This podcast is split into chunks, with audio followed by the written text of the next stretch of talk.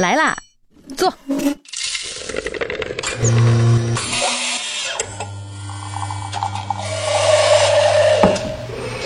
您的半拿铁，请慢用。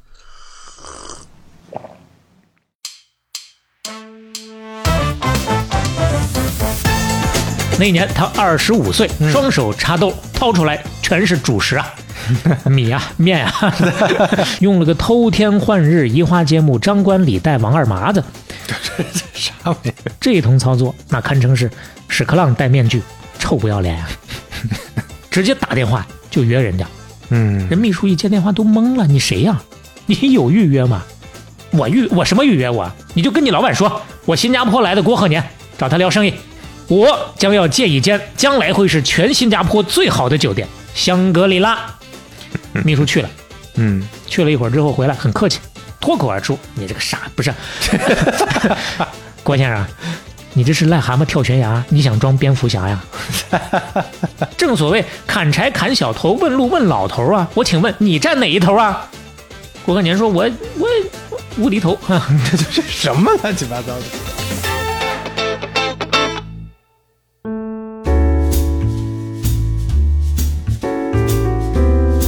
半拿铁七十一期大本开始，各位好，我是肖雷。我是刘飞，哎呀，不容易，啊，不容易。过了一个节，好歹是鸡头白脸的休息了一下。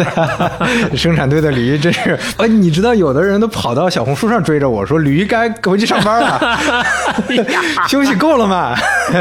哎呀，不能这样啊！让我们稍微的喘口气儿。当然也谢谢大家催啊，催说明大家对你还有期待啊。是是是早晚有一天没人催你了，你就不用做了。嗯，对对对，我们这个国庆这一周也确实是这么长时间来嗯唯一休息了一次啊。但话说回来，休息归休息，这事儿一直都惦记着，休息都休息不好啊，还得惦记下期节目要怎么弄啊。嗯啊，来吧，这期讲什么呢？嗯，讲郭鹤年哎，直接透题了啊。对，现在我后来我想明白了，啊！咱的标题上都写着，前头还装的什么玩意儿不知道，呃装半天最后就最后就全世界都在骗一个人，就那个捧哏啊，。对对，那说之前捧哏确实是不知道讲啥的。对我也是刚知道啊，也算是给我解了个谜。郭鹤年呢，在民间的知名度一定是没有那么高的。嗯但是咱前面讲香港的这一个系列的时候啊，我感觉几乎每一期都会有朋友在留言说，要不要讲讲郭鹤年，要不要讲讲郭鹤年？其实我们早早的也都把这个排到日程表里了。哎，我们的选题库里，哎，本来是打算刘飞讲的，结果后来呢，就饶给我了。我把买的那本《郭鹤年传》扔给肖磊，我说你来讲吧，直接让我来吧。嗯，那咱就顺着来啊。哎，不了解他的呢，先简单有一个大体的轮廓。啊嗯也是很有钱，马来西亚首富，是属于哎马来西亚的华人啊。是从华人的排行榜当中呢，也是一度站上过前十名啊，排过第四名的。当然，不断的在变嘛，你大体知道他是这么一个水平。然后从他的父亲开始讲，嗯，因为是从他爹那代去到马来西亚的。哎，他的父亲叫做郭钦鉴，钦差大臣的钦，鉴定的鉴，嗯福州人。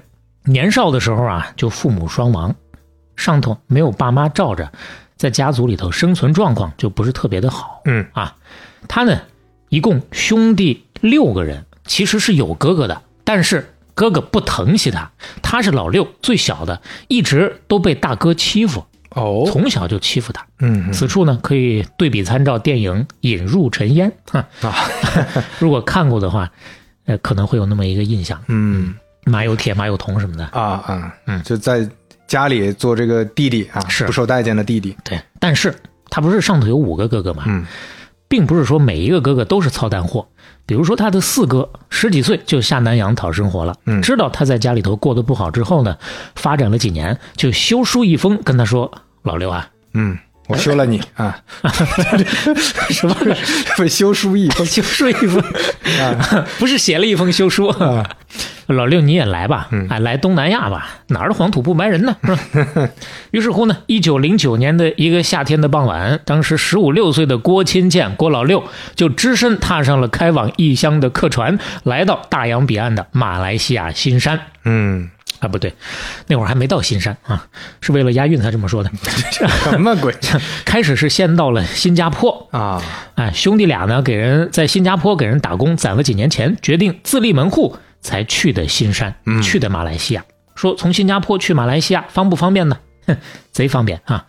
新加坡在马来半岛的最南端，哎对，跟它只隔着一湾浅浅的柔佛海峡的是马来西亚的柔佛州，被称作天府之州，而新山呢就是柔佛州的首府。嗯哎，大抵这么一个地理位置你知道。嗯然后呢，新山离新加坡只有二十六公里，哦，就是这么近。那走路都能走过去。对，有大桥啊啊，它那会儿叫长堤哈，嗯走着确实就能过去。嗯这是马来西亚南方的门户，他们是落在这么一个地方的。嗯，该说不说，他们赶上好时候了，正好是一战时期，马来西亚出产的香料当时是供不应求，价格飙升，兄弟俩就倒腾这玩意儿。简短接说，发了，五年时间赚了将近五十万，哎呦，在当时来说那是挺牛逼了。啊，算是一步跨入到富人阶层了。啊。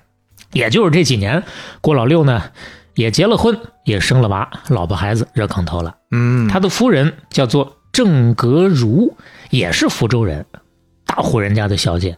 要论家庭条件的话，其实比郭老六要强。哦，人家郑格如是从小受过很好的教育的，知书达理，很有思想，也很有人格魅力这么一位。嗯，后面我们会最后会提到他啊。哎，郭琴建跟郑格如先后生了仨儿子，大儿子叫郭鹤举，往上举的那个举，嗯，二儿子叫郭鹤龄，年龄的龄，三儿子就是郭鹤年，咱今天这个主角啊又是排行比较往后了。啊对，呃，这仨儿子呢，一个一个踩着肩膀下来的，嗯，二一年生一个，二二年生一个，郭鹤年是二三年十月六号出生，嗯，我们录节目的时候是二三年十月十号，哎，就是一百年之前啊。这整整一百年啊！整整100大家想想这个时间，嗯，那说起来，这是有钱人家的小少爷了。小时候应该是娇生惯养，过得非常好吧？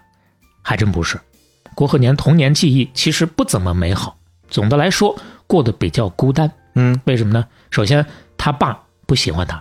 其实他爸跟三个儿子整体关系也都一般啊。嗯，然后呢，身边的大部分大人都不怎么在意他，俩哥哥也老不爱带他玩儿就他妈比较疼惜他。所以说，一方面呢，他跟他妈关系很亲密；另一个方面，他从小就憋着一股气：第一，我要出人头地；第二，我要追求公平正义。嗯，为啥呢？因为虽然他爸对他俩哥哥相对一般，但是他有什么叔叔伯伯嘛，不是？嗯后来就不光是他的这个四伯在那边了，还有其他的几个伯伯也去了。有的比较喜欢他大哥，有的喜欢他二哥，但是喜欢他的基本上没有。所以说呢，他就他就想，我长大了一定要一碗水端平，啊，哎，我一定要就追求这个公平正义。这就是弗洛伊德说的嘛，都是童年的问题 啊，原生家庭导致，都是啊原生家庭。对当然，他童年记忆没有那么愉快，还有一个原因就是家里头其实也苦过，不是一直都是有钱下来的。他有点像何鸿燊啊那种感觉啊家道中落。他爸的生意不是一帆风顺，中间有差点撑不下去的时候。嗯，困难的那会儿呢，他的内裤都是他妈拿面袋子给他缝的，哎呦哎，，屁股蛋子上都是带商标、带 logo 的那种。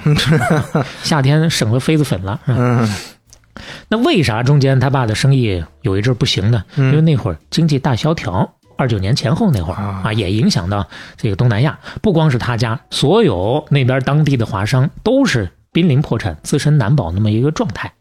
包括他那时候上的华文学校的华人老师，一天穿的都是破破烂烂的。嗯，之前他们家里阔的时候，他上的是殖民学校嗯啊，那会儿马来西亚这个是英国的殖民地啊，嗯，上的是教英文的学校。那时候老师连带同学都是倍儿精神、油头粉面的一天，所以说前后对比很强烈。但是也恰恰就是因为有了这个穷富之间的学校之间的对比，他看明白了一个事儿：嗯，上英文学校的时候啊，那些老师也好，同学也好，也不是那么待见他。但是上了华文学校之后，他就遇到了很好的老师，特别有人格魅力的嗯，好人呐。所以用他的话说，从那时候开始，他就懂得辨别形式和实质了。他说：“我深深意识到，人的真正价值跟金钱几乎是毫不相干的。哎，你看，这也算是读书得见啊。嗯，上学学的从来也不是只有书里头教的那些个东西啊，还有点人生感悟。另外呢，对他来讲，上学还有很重要的一点就是人脉。他在一九四一年，差不多十八岁的时候，入读了新加坡的叫做莱佛士学院，在这个学校里头结识了很多后来马来西亚和新加坡的领袖，都用得上的。以后他经商，什么领袖呢？比如说后来马来西亚独立之后的第二任总理，比如说新加坡后来独立之后的第一任总理，这个大伙儿都熟。李光耀嘛，是，但是这个学校啊，他没念完啊，在来福士学院其实读了半年就彻底的告别学校了。为什么？因为日本人打过去了，跟咱们前面讲过的不少的主人公差不多，都赶上同一个时候了。一九四二年一月十一号，日军攻陷吉隆坡，然后短短两个月的时间占领了整个马来半岛，一战就是三年零八个月。嗯嗯，这个期间，为了保护家人，他去给日本人干活去了。嗯为什么说保护家人呢？当时有人提醒他们说：“你们家三个儿子，要是都不给日本人干活的话，那不免要怀疑你们是共产党，是反日分子 这也是一种威胁啊。啊。嗯于是乎呢，他就进到了日本三菱公司在马来西亚当地的办事处，去给日本人工作去了。一干就一直干到一九四五年，日本宣布投降。嗯干啥呢？他这块儿主要负责当地的大米进口的生意。这个期间表现不错，当上小领导了，有点小权利了，所以说多少呢还能以权谋私，赚点小外快了。嗯啊，怎么以权谋私呢？是这样的，大米进口要用船从海上运过来，那船舱里面多多少少有的时候就会落下点米，就有人上门去找他，嗯，说你把最后剩下的这点零碎，你给我，我呢分点利润给你。嗯哎，其实就是吃这么点边角料的钱。哎对，这是一部分。另外还有一部分，船到了之后还得用驳船再分批的运到大陆上去。用驳船运的时候啊，海水就会打进来，完底下又会湿一部分。那这部分的米是有规定的，是要拿出来拍卖的。当时也有米商找到他说：“你看，咱近水楼台先得月啊，我让你入伙，咱一起啊。”组成一个小财团，我们就去投这个标。你是里头的人啊，你肯定是有便利条件的呀。嗯我分你百分之二十五、百分之三十的股份，哎咱来办这个事儿，怎么样？哎，他当时正好赚前头那点外快，有点钱了，就拿出钱来入股，多少通过这个也能赚一些。哎但是这些钱差点就白赚了，嗯为啥呢？因为他赚的是香蕉币。啥叫香蕉币啊？哦就是日本占领时期单独发的货币。嗯，为啥叫香蕉币呢？因为这些钱只能用来买香蕉。那 不是啊，不是什么鬼？我吓我一跳。这 这发这个货币就是当地人给靠猩猩发的？什么因为这个货币十元面值的那个货币上面印的是香蕉树啊？这是当地的重要的水果嘛？啊，所以说叫做香蕉币啊。当时日本人为了避免这个香蕉币有名无实，所以说颁布了很明确的法律规定：任何人如果被发现使用其他的货币，严惩，最严重的直接枪毙。嗯所以说呢，大部分人手里头确实就只有这个香蕉币，嗯，他赚的都是这些钱。但是，一九四五年九月，那边战败了呀。是啊，东南亚盟军总司令巴顿率领二十五万大军在新加坡登陆，英军重新占领马来西亚。日本战败之后，香蕉币顷刻就分文不值了，哎呦，这还不是说政府想办法给他兑换，就是彻底不值钱了。不值钱了，哎完蛋了！辛辛苦苦干三年，一朝回到解放前是，了吗？嗯嗯，没有。还想办法啊？此处命运跟他开了一个小小的玩笑，嗯，给他关了一扇窗，但立马又开了一扇门。哎，这事儿说起来就多少有点像那种套模版的励志故事了。那日本不是战败了，要准备撤了嘛？嗯那会儿一九四五年八月，三菱那边的主管就跟他说了，这边啊不用你们干活了，回家去吧，嗯该干嘛干嘛去吧。但是他就不走，他说不，主管，我手头这活还没干完，我必须善始善终。我是一个有责任心的人，我一分钱不要，我也得把这个活儿给他干完。哎呦，而且他确实是一个闲不住的人，嗯一辈子你让他闲一天，他都闲不住。嗯，结果就是因为这个事儿，给他日本上司感动坏了。转过头没过多久，就偷偷的私下跟他说：“哎，我这儿还有两三百捆从日本运来的卷烟纸啊，嗯，你把你那些没用的香蕉币给我，我把这些卷烟纸卖给你。”这就真的是相当于给他一个大大的人情了。所以他攒了一下，不光是自己的钱，还有他爸的那边的所有的这些个香蕉币，全部拿过来换成卷烟纸。后来这批货，他爸转手卖了四十万。经此一役，他爸瞅他就开始顺眼了。哎，这个儿子可以啊，能成事儿。哈是，于是乎呢，就让他去家族的公司去干活儿嗯啊，你来吧。以前他是在日本人那儿干嘛？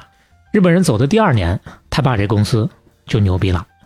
为什么呢？他被跑回来的接管马来西亚的英国指定成了当地的大米、糖、面粉这些最刚需的日用品的代理商和经销商，而且还拿到了政府下头好几个部门，包括中央医院和军部的粮食供应权。嗯，这就是顺着之前这个小生意，现在做大了呀，对做成政府指定合作单位了。现在，对，为啥运气这么好呢？这就得说人家他爸也是有两把刷子的，嗯，也是有商业才能的啊哎，郭老六，啊！对，记住了。用郭鹤年的话说，他爸是一个精明的商人，嗅觉很敏锐，对于形势和对人的判断都非常准确，而且人脉很广。在这个地方，主要是人脉管上用了。哎，他之前结交的两个好朋友，当时在战后的政界很有影响力了，所以说他就近水楼台先得月了。说白了就是权力寻租了一下子，嗯，肥肉都给他爸了，干的是特许的生意，躺着赚钱就可以了，别人干不了啊，这个都指定的。于是乎，战后短短三年的时间，郭老六就赚了四百万马币。嗯，但是也就到这儿了。虽然说他爸呢做生意还算是精明，但是搞管理不行，格局也有限啊。所以说天花板肉眼可见，买卖没有做到太大。当然，这个所谓的有限是针对郭鹤年后来的那个成就啊，华人前十的这个水啊平那当然，来说的。你在当地肯定也是对，其实已经不错了啊不嗯过回过头来，用郭鹤年的角度来讲，我爸水平也就那样。嗯当然还有一个原因就是他没有机会做更大了。一九四八年的十二月，他爸因为冠状动脉栓塞在医院去世了，哦，这也挺早的呀，算下来。呃，很年轻啊，嗯差不多也就是五十岁上下的这么一个年纪。嗯为什么年纪轻轻就驾鹤西去了呢？身体不太好，而且呢，说不定跟郭鹤年多少有点关系。好临死之前一个多星期，他跟他爸大吵一架，哦，给他爸气的，惹老头子生气了。气进医院了。完了进了医院就没再出来。嚯，这当然大吵一架是有原因的，嗯他爸呢有点花心，啊嗯，对他妈也不好。后家来庭问题哎后来又找了一个二老婆，完了呢就跟那边过去了。他妈呢气不过，他妈是高等知识分子，是啊有独立人格的，自己啊回国了，啊，回中国了。嗯哎，回到中国之后呢，那边的亲戚都听说他爸在那边阔了，那就想你能不能帮衬一把。嗯他妈一看这边的亲戚都这么穷，就找他爸要钱，说你我都答应人家了，你嗯稍微给点钱，咱给这边亲戚多少能帮帮点。啊他爸那边就是想方设法就拖着不给，嗯所以说他生气去找他爸，哈、就吵架去，嗯就这么一个前因后果、哎这也就是他不喜欢他爸的其中的另外一个原因了、啊嗯。这男人不行。这就是那老爷子过世之后呢，留下的遗产，这是两房媳妇儿啊。其实说实话，在马来西亚他不是一夫多妻制的，那只有穆斯林，马来西亚的穆斯林是一夫多妻制的，嗯所以说这两房媳妇儿也是不明不白、不清不楚的，嗯啊，这多少有点道德缺陷的。是 所以才说这男人不行嘛。但是毕竟那确实是都有孩子的两边的媳妇儿，俩媳妇儿再加一帮子女分吧分吧，没多少钱嗯啊。其实最后能分的也就是一百来万，每个人分到的多少差不多也就是个十万出头吧，不到十五万的这么一个水平。当然一个人的不多，放到一起还是可观的。所以说，在他妈的主持之下，哎，他爸走了之后，他妈就是他们整个家族的主心骨了。嗯。就说这老太君了，现在就得讲啊，确实也是很厉害啊，联合了他们兄弟几个，他他大哥，再加上两个堂兄，再加上他妈，包括他妈在内，五个人，在一九四九年四月一号合伙又成立了一个新公司，不叫东升了，起了一个言简意赅的名字，嗯。非常简单，跟互联网史话系列有的一拼，叫郭氏兄弟有限公司。啊这家公司虽然一开始啊，他郭鹤年只是执行董事兼公司秘书，嗯啊，不是按一把手来的。董事长是他大哥，董事总经理是他堂兄，但是实际上一直就是他在当主心骨，在当顶梁柱。嗯从整个的水平来讲，那他确实是钢管子出青蛙呀。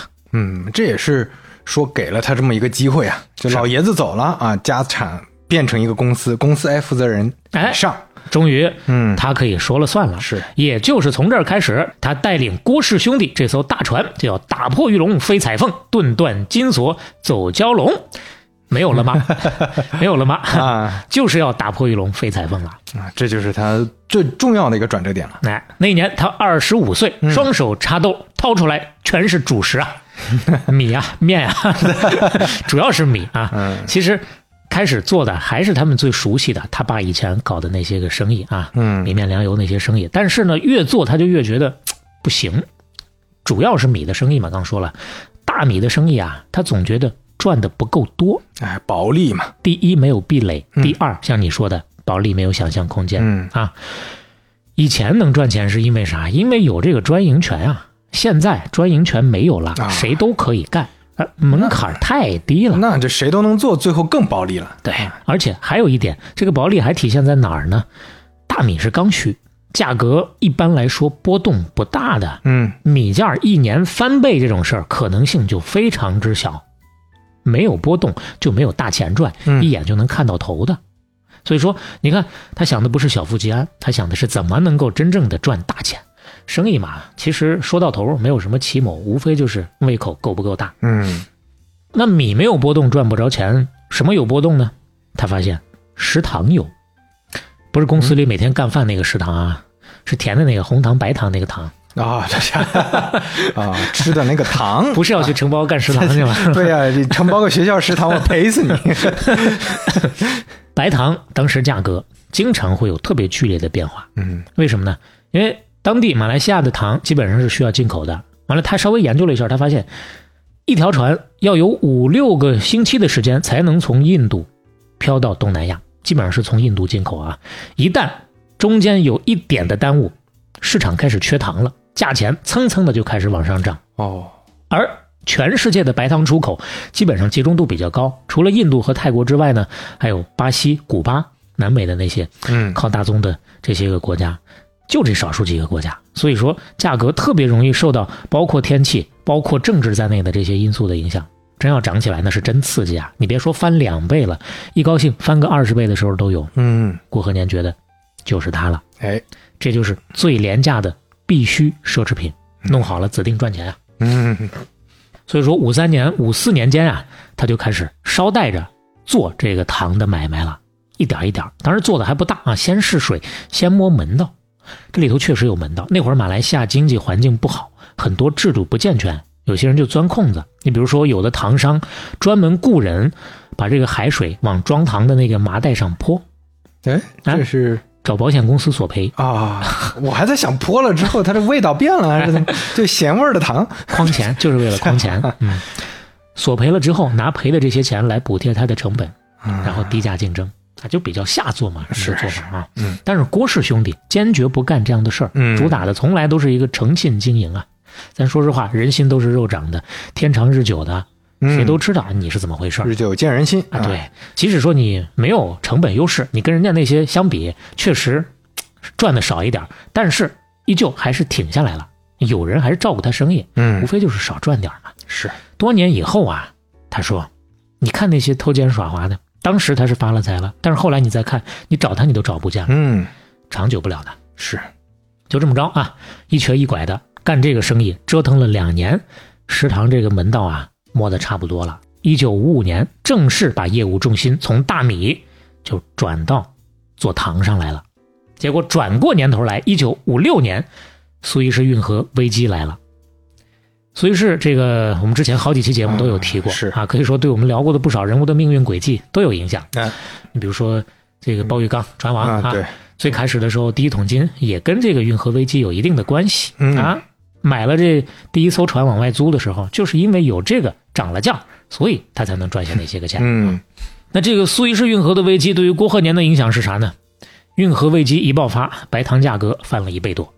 当然，不是因为这个事儿他赚钱了，而是因为这个事儿他没赚着钱。嗯，那会儿他只是一个小小的经销商，当时给他供货的是英国公司，这边一涨价，英国公司就开始惜售了，不卖了。啊，其实本来都是跟那边说好的，每个月他们有固定的配额，结果呢，英国人就是要耍流氓，嗯那我就没货了，你爱咋咋地吧，嗯反正都是口头约定，又没有合同，你不能拿我咋地啊？嗯说不给就不给了。事实上，那他确实也是没办法，人家店大欺客嘛，他就只能是哑巴吃黄连啊。嗯，经此一役，郭鹤年是痛定思痛啊，心说我算是看明白了，嗯，这商场上不能老讲中庸啊，你中庸你就不中用啊，啊，你小不咔嚓的，永远仰人鼻息，让人拿捏，任人搓圆捏扁，不行，嗯受够了，我就必须得往大了干才行。嗯所以说，日后他在商业上做的很多的决策都是非常进取的，确实跟别人不一样。遇到瓶颈、遇上困难，可能其他的大部分人想的是，我至少先停下来看看，啊，不行我就不干了。但他是啥呢？我不是停下来看看，我是先踹一脚看看，嗯，一脚把门踹开，可能这后头就是柳暗花明。你要不往前迈这一步，那永远就是坐井观天啊。哎，当然，也有人可能会说了，这不就是莽吗？嗯啊，你闭着眼往前撞，你早晚得撞死是吧？嗯其实撞不撞死很大的一个区别就是，你踹这个门之前，你得知道那门后头它究竟是啥，哎，你大概了解一下嘛。这是那个核心了，是这是做决策最重要的一个依据了。嗯那郭鹤年在商业嗅觉这方面，可以说也是出类拔萃，天赋异禀啊。嗯他就能提前看得到门后头是啥。该举例子了啊，看看他是怎么踹门的啊。嗯他之前做面粉生意的时候啊，跟日本一个三井公司有过交易，几次交道打下来呢，哎，那边三井的有个负责人就挺欣赏他，觉得这小伙子行，哎，做生意是那块料，人也不错。结果到了一九五八年，来了个机会，就由打三井公司送到他手里了。三井当时是这样，他想往印度卖化肥，但是印度不想付钱，嗯，为啥？因为印度当时缺外汇，所以说就想拿货顶啊？啊，什么货呢？三万吨的白糖，哎，价值上来说倒是没什么问题。刚才我们也说了，印度也是出出口大国，对。哎，但是有一节，日本不要白糖，它只进口原糖，哦，嗯，白糖的前一步的啊，嗯贸易保护的问题啊，嗯一会儿会说。所以说呢，他就需要中间有人帮他倒一手，需要有人把这些白糖买走，换钱回来。啊，直接一货一货，这个事儿办不了。就这么一个机会，通过三井让郭鹤年知道了，结果他一拍大腿，二话不说买嗯三万吨，我全部吃下。这个决策到底意味着什么？我们得知道三万吨是个什么概念，嗯以及当时它是处于一个什么样的位置之上。要知道那个时候，马来西亚、新加坡的这些个像他一样做糖的贸易商，都是通过英国代理公司。刚咱也有提到英国代理公司，上游全是英国的，对啊一次几百吨，甚至说几十吨的从印度来进口白糖的。啊，现在从百十来吨瞬间变成三万吨，而且它是要绕开英国公司直接吃下来，那完全是另外一个概念了。当时来说，在马来西亚和新加坡的历史之上，从来没有人做过这样的体量、这样的事儿的。结果他觉得这事儿干得过，干得过，那我就要干，甭管他有多难。最后呢，这事儿还真就让他干成了。嗯，当然这里头还有一些没展开的细节啊，就是为啥他能干得过？因为这里头涉及到当时马来西亚对英联邦的国家的关税的优惠，所以说他打算盘一拨楞啊，觉得这个还是有的赚的，把这个账算明白，这个对他来说才是重点。这就刚我们说的，还能看到门后头是啥。哎，你表面上看起来很莽撞，但实际上是想过这个问题的。对，而且这里面三井公司也多少给他一些折扣，所以所有的账算明白之后，他就果断出手，一战成名。再而且，恰恰就是因为这个事儿，后续他就跟印度的国营贸易公司直接搭上关系了，从此就再也不用看英国代理的脸色了。不光是这笔买卖，后面的买卖他就都可以直接跟印度来做生意了。再而且，这个事情的连带效应还没说完。嗯恰恰就是这三万吨糖正往马来西亚卖的时候，半路又杀出一个程咬金，谁？中国。嗯当时中国也是急需外汇，所以说从咱国内市场硬挤出来了三千吨糖，要往马来西亚出口。嗯这事儿完全是巧合，相互都不知道这你这么大的体量都要往马来西亚卖，相互都觉得啊，我去我肯定没问题，我肯定能赚钱。嗯结果两边挤到一块儿了，这一整整个市场迅速供过于求，白糖开始掉价。哎你看，这就是没有互联网啊，就没有 微信上先说一声，哎，姐姐打个招呼啊我要去了啊你不能拉拉个群，大家先聊一聊啊，最近情况。排个七，一三五二四六？嗯那这整白糖开始掉价，两边都慌了。当时呢，中国这边负责这批生意的是中粮，一评估、发现跟郭鹤年打价格战，打不过，不合算，真要干干不过了，所以说就伸出橄榄枝，决定干脆合作。哎对哎简单来说呢，就是把马来西亚的白糖销售业务直接委托给他，中粮的生意也都打着郭鹤年的名义来做。嗯这事儿啊，有一个小小的背景，因为当时大陆的商人还不能跟马来西亚或者说新加坡直接去做生意，本来他们做这个事儿也是找一个商人套着他的名义来干这个事儿的啊。为啥不能直接做生意呢？虽然说那会儿五七年啊，马来西亚独立了，但是事实上独立之后的前五到七年之间，英国人仍然还是牢牢控制马来西亚的经济命脉。政府的主要部门都是英国人把持，对于贸易上有各种各样的限制。当然这是个题外话了啊，一会儿还会说到一点。总之，郭鹤年这边通过这一笔买卖，一石三鸟，一箭三雕啊。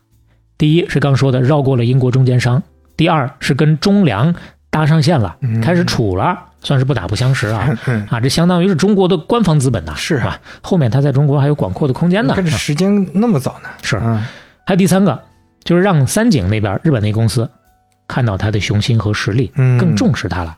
于是乎，后头三井马上就提出来，我要继续跟你合作，在马来西亚咱们合伙建一个炼糖厂。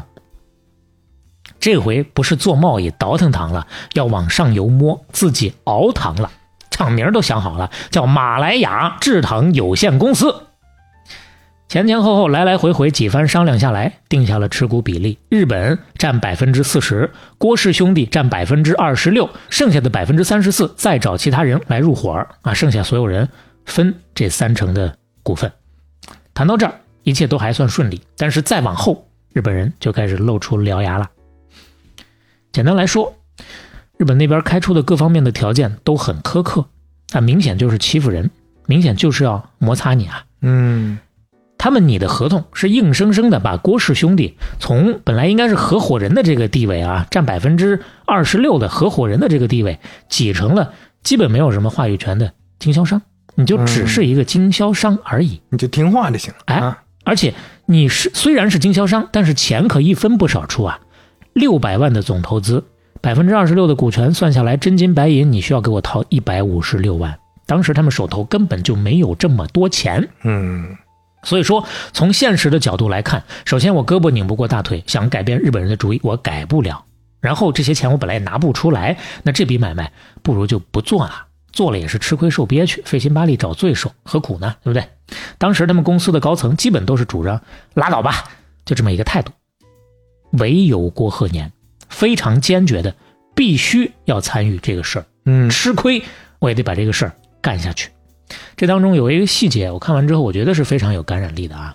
当时他的会计也是他们家族里的，嗯，他的十三堂兄，专门十三堂十三堂兄，整个家族算下来，那你想上头我六个的八十二堂弟，我的九十六爷爷，这大家族都这样，我的一二三八号，这不表孙子，表孙子，孙子了都还表，就是十三堂兄专门找到他办公室，就我的跟他说，堂外甥，别别别别别别，对不起对不起，嗯。呃到到哪儿了？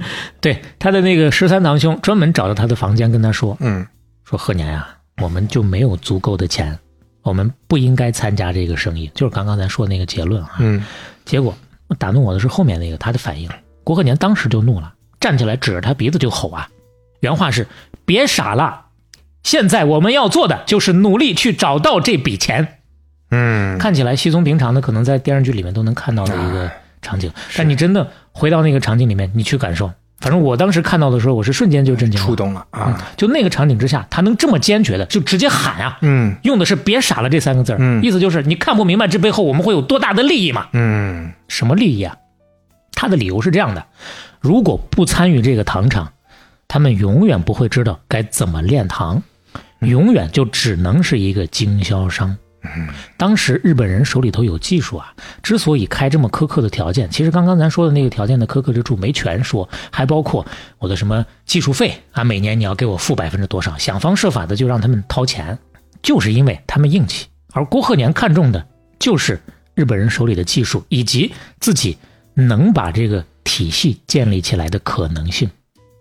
这就说了，他看事儿首先看到的是主要矛盾，嗯想到的不是当下我吃什么亏，而是将来到底能不能赚到。嗯，就看到的是机会，而不是这中间的困难。对对对困难能解决呀。对但是你能不能看到这个机遇？他啊看明白这个机会之后呢，是就是先上船再说呀，上不了船，说啥都白扯；上了船，你才有机会去扯那个帆啊。最后这个帆还真就让他扯动了。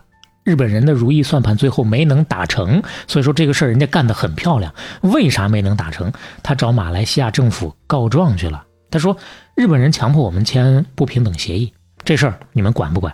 政府说管。最后是马来西亚工商部出面，把那些不合理的条款又给改了，啊，就改回来了。有政府站台，最后日本人也只能是妥协了。而且这个事儿细节也要多说一下。所谓的政府站台，不是说他拿着合同随随便便去哪个公堂上敲痛鼓、喊个冤、叫个屈，就有青天大老爷给你主持公道了。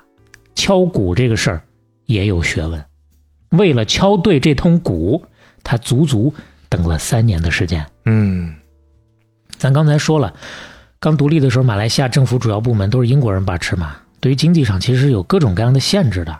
他们想建厂，很多事儿其实在政府那儿都推不动。那个时候制造业那绝对是白人才干得了的事儿，英国人根本就不希望你马来西亚人那么快能有独立建立任何工业体系的一个能力。我能控制你多久，我就控制你多久。所以说，就是想方设法的拖着你。他们一九五九年递交的关税保护的申请报告，一直到一九六二年过了三年，才真正能有推动。嗯那为啥能推动了呢？不是英国人良心发现了，是那一年马来人当了工商部部长了啊，你看这又是一个机缘啊。而且他能够看到这个机缘。嗯马来人上台之后的当年，马来西亚就通过了禁止精糖进口的议案，并且批准给他们这个马来亚制糖有限公司全面的关税保护。你还记得刚才咱说日本为啥不要精糖，只进口原糖吗？其实道理还是一样的，就是保护国内的这些个企业。好，再说回刚才击鼓鸣冤那事儿哈，现在明白了，不是说政府这个宏观主体给他做主了，就是这个新上来的工商部的部长，这个马来西亚人给他做的主。郭鹤年一看，哟，既然他能办实事儿，好，我就去找他喊冤。那人家这才顺手把合同这个事儿也给他帮了忙了。嗯好，一切万事俱备。一九六四年八月八号，马来亚制糖有限公司正式开始投产，这是东南亚第一家独立的炼糖厂。嗯，郭鹤年担任的是董事长。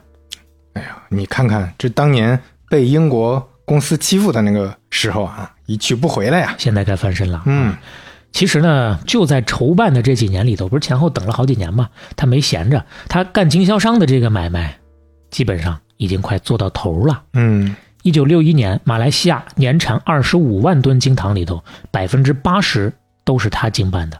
到了一九六四年，就是建厂那年啊，中国每年出口五到八万吨糖到马来西亚，也全部都是他经手的。嗯，从一九六三年开始，甚至连英国人都要倒过来找他去做生意了。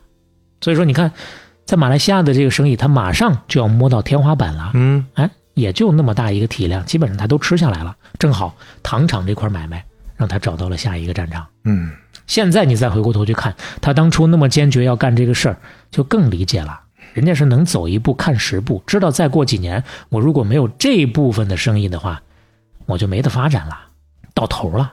嗯那这个糖厂做的怎么样呢？投产没过几年，马来亚制糖有限公司就主导了整个马来西亚的市场，把所有的竞争对手，包括英国人，全部淘汰出去，嗯全部赶走。这家糖厂他经营了前后超过四十五年，给他赚了三十亿马币，后来卖给马来西亚的国营企业了。哎，当然，把这个厂子经营好这事儿说说简单，真能经营好，背后也是千难万难啊。嗯，其中一条，他首先就得学习怎么去管理原糖的成本，怎么学习做期货交易，在哪儿做？一趟一趟的飞英国去伦敦，因为交易体系就是西方人建立的，全球主要的交易都在那儿，所以说你想学交易，你就得去那儿。正所谓要吃辣子，你得栽辣秧；要吃鲤鱼，你得走长江啊。其实这事儿啊，他也是未雨绸缪。没建厂之前，他就已经开始往伦敦跑了。去了之后呢，其实也是两眼一抹黑。那边他也没有什么熟人，想做交易没有人教啊，他就只能看英国人怎么做这个期货交易，一边看一边学，一边收集信息，一边研究各方面的，包括供求关系，包括生产，包括消费，包括海运，各种各样的细节，不懂的就问，感觉差不多了就自己试着去做点交易，浅做啊，主要就是为了一边做一边体会，从中去感受市场的脉搏啊。交易这个事儿呢，做的都知道，你不在里头，你就永远。不会有那个切身的体会。嗯，说实话，他做交易天赋肯定是有的，但是主要还是下功夫。用他的话说，做交易的比他聪明的多了去了，但是比他努力的没见过。就这么一点一点的，慢慢的经验就积累起来了，交易开始越做越大。一九六三年，他正式成为国际糖交易商。这年整个的交易就铺开了，一年赚了一千四百万马币。嗯。什么概念？在此之前，郭氏兄弟的全部资金最多也不超过五百万马币啊，也就是说，他光靠做交易，一年赚出了之前他们辛辛苦苦这么多年的三倍。要么都去做金融呢，钱生钱，确实是很吓人啊。是，做到这个程度，一九六四年十二月，伦敦的报纸第一次管他叫“东方唐王”，由此开始，这个名头也就叫响了。嗯，其实呢，这么叫他不只是因为他交易做的有多好，更多还是因为咱刚说的那个厂子，六四年正好是炼糖厂投产那年，投产之后，他就成了全球少数几个从上到下完完整整整合了糖业生产和贸易的人之一，全产业链全覆盖。其实郭鹤年这位先生，他非常大的一个特点，刚刚我们也说了，他闲不住。嗯，糖的产业链整合的差不多了，他就开始惦记别的事儿了，不光是别的产业，还有别的市场。刚才咱也说了，对他来讲，马来西亚市场不大的嘛，稍微一努力就到头了嘛。他出生的时候是一九二三年嘛，当时马来西亚殖民地范围之内大约三百万人，到一九五七年马来西亚独立的时候，人口到了一千万，一千万你看起来比三百万是多不少了，嗯，但是对比周围的那些国家，那就。还是洒洒水，洒洒水。当时的中国六亿五千万，嗯，六十五倍的这么一个差距啊，嗯，用他的话说，这么小的一个市场，就一千万人，你不管做点啥，一瞬间市场就饱和了呀。当然这也有点凡尔赛啊，你让别人干一辈子也饱和不了，他就一瞬间就饱和了呀。嗯，所以说他就必须在横向发展。你比如说面粉市场饱和了，之前他不是也做面粉吗？面粉饱和了，他就去做饲料加工。饲料加工做着做着又饱和，就开始做植物油。这个是从饲料方面延伸出来的啊，因为生产饲料需要去压榨玉米或者说大豆啊，这当中压榨出来的油就可以提炼给人吃。于是乎呢，顺带着就把这个植物油、食用油也做了。好，做了没多久，油又饱和了，那再去做别的。那看起来是风风火火啥都干啊，攻城略地特别的厉害，但是这样很累。进入任何一个行业，你都得从头开始积累。而且很多时候是费力不讨好，为啥费力不讨好呢？因为有些活不是他自己想干的，干起来是处处掣肘，干得很难受啊。这个事儿稍微解释一下，马来西亚独立之后，政府成立了一些国有企业，嗯，就马来西亚政府入资的。但是说实话，马来人自己的经营能力很有限，所以说政府就出面请郭鹤年来帮忙，替他们监管，或者说直接替他们经营。那国家开口了，他也不好拒绝啊。说起来，他是马来西亚人嘛，他是很有家国情怀的一个人啊。他也是能用他的话说，希望能助当时的领导人一臂之力的。而且他也觉得，受政府委托带这些个企业，顺道我还能了解一下政府系统的内部运行机制。说白了，就是了解一下政府办事的那些个潜规则嘛。之后再跟政府打交道也能好打一些。嗯，但是郭鹤年这个愿望是美好的，现实。是残酷的，国企啊，那是大肥肉啊，谁都想咬一口。特别是东南亚这种人治大国法治、制度非常不健全的地方。嗯，我以为你说，特别是山东人，还是得去国企。你接着说，我们说的是东南亚啊。哎。一说国企是肥肉，大伙儿就不难理解，是不是？但是郭鹤年去了之后呢，他就老想拿市场主义那套，嗯，按按市场规律来办事那就挡了人家的道了。他又不愿意去妥协，所以说这些活啊，他都干不长。列举一下吧，他干过啥呢？嗯，首先他是马来土著银行的两个华裔董事之一。土土著银行啊，就就啊起的名就叫马来土土著银行，啊，就我们本地人的银行。哎，就这个名儿。对，嗯在这个银行他干了三年八个月，然后卷破盖卷。嗯其次，他还是马来西亚和日本合资的钢铁厂的董事长和 CEO，正经的一把手。在这个钢铁厂，他干了二十个月，然后卷破盖卷。再次，他还跟香港的四大船王之一叫做曹文锦，再加马来西亚政府一起合作搞了一个叫做马来亚国际船运公司，嗯，这是马来西亚的国家航运公司。他干的是什么呢？董事局主席。这个跟前头多少有点不太一样了啊，毕竟郭氏兄弟在这里头有股份啊，他的干劲儿也稍微的更足一些，话语权稍微的也更大一些。开始确实很好，但凡他专心去干的事儿啊，基本都能干得不错，蒸蒸日上。但是呢，人怕出名，猪怕壮，经营的好了，大家就开始眼红了。结果政府两次找过来，要求给自个儿增发股份，说开始你给我的给少了。还能这么搞啊？就政府那边的，其实就是领导人直接找他。哎呀，啊选民那边我需要安抚一下，啊看你我这边你再给我增点股份，我就好说话了。哎，那这这互相帮个忙嘛。找各种理由，这就跟明抢差不多了。哎，最后政府超过郭氏兄弟，成了最大的股东了都。而且呢，政府那边还不断的往里安排人，安排的政府的人，马来土著。为啥呢？因为这个时候啊，马来西亚种族主义开始抬头了，土生土长的当地人开始仇视华商了。他一看不行啊，这个势头可了不得，嗯赶紧撤吧。所以说他把公司的股份全卖了，彻底退出。后来呢，自己办了船运公司，跟这个公司就没有任何关系了。当然，这个还不是他最后一个这样的政府派给他的活儿，还有一个，嗯他还干过马来西亚、新加坡航空公司。注意啊，就叫这个名儿，叫马来西亚、新加坡航空公司。嗯两边两个国家合作的这家公司的董事会主席。嗯这活儿其实当时是新加坡副总理吴庆瑞亲自找的他，当时他前面这些都已经干得焦头烂额，不想干了，已经在推辞了。但是吴庆瑞一句话说：“你如果不帮这个忙，新加坡跟马来西亚就真的没有任何联系了。” 嗯，稍微了解一点新加坡的历史都知道，当时是硬逼着新加坡独立的啊，是马来西亚把他给赶出去的。虽然现在回过头来看人家发展的好，但是那会儿呢，还是希望能跟马来西亚有一些联系的。所以说呢，他一听，那得吧，道义这么大的一个事儿，那 那我就待下来吧。嗯但是这个屁活儿是真的难干呀，也是。咱不是说嘛，两个国家合伙弄的这家公司嘛，董事会里头有四个是马来西亚政府提名的董事，有四个是新加坡政府提名的董事，两边势均力敌，谁也不能多一个。但是两边利益不同，原则不同，做事风格不同，哎这水没法端啊。哎，一天到晚的就是吵吵啊。董事会一般是上午九点半开始，不到晚上七点半休想散会。嗯溜溜的开一天，而且特别有意思的是，公司章程啊是给八个董事都各自有一票否决权的，经常投票投出来，你会发现有八票都是否决的。那意思就是你不让我好，你也别想好。总之两边就是各种的互相使绊子、捅刀子、嘎腰子。这会儿咋干呀、嗯干不下去啊。后来公司就分拆了，两边各自经营了，一别两宽，各自心安，他也就终于不用再遭这份罪了。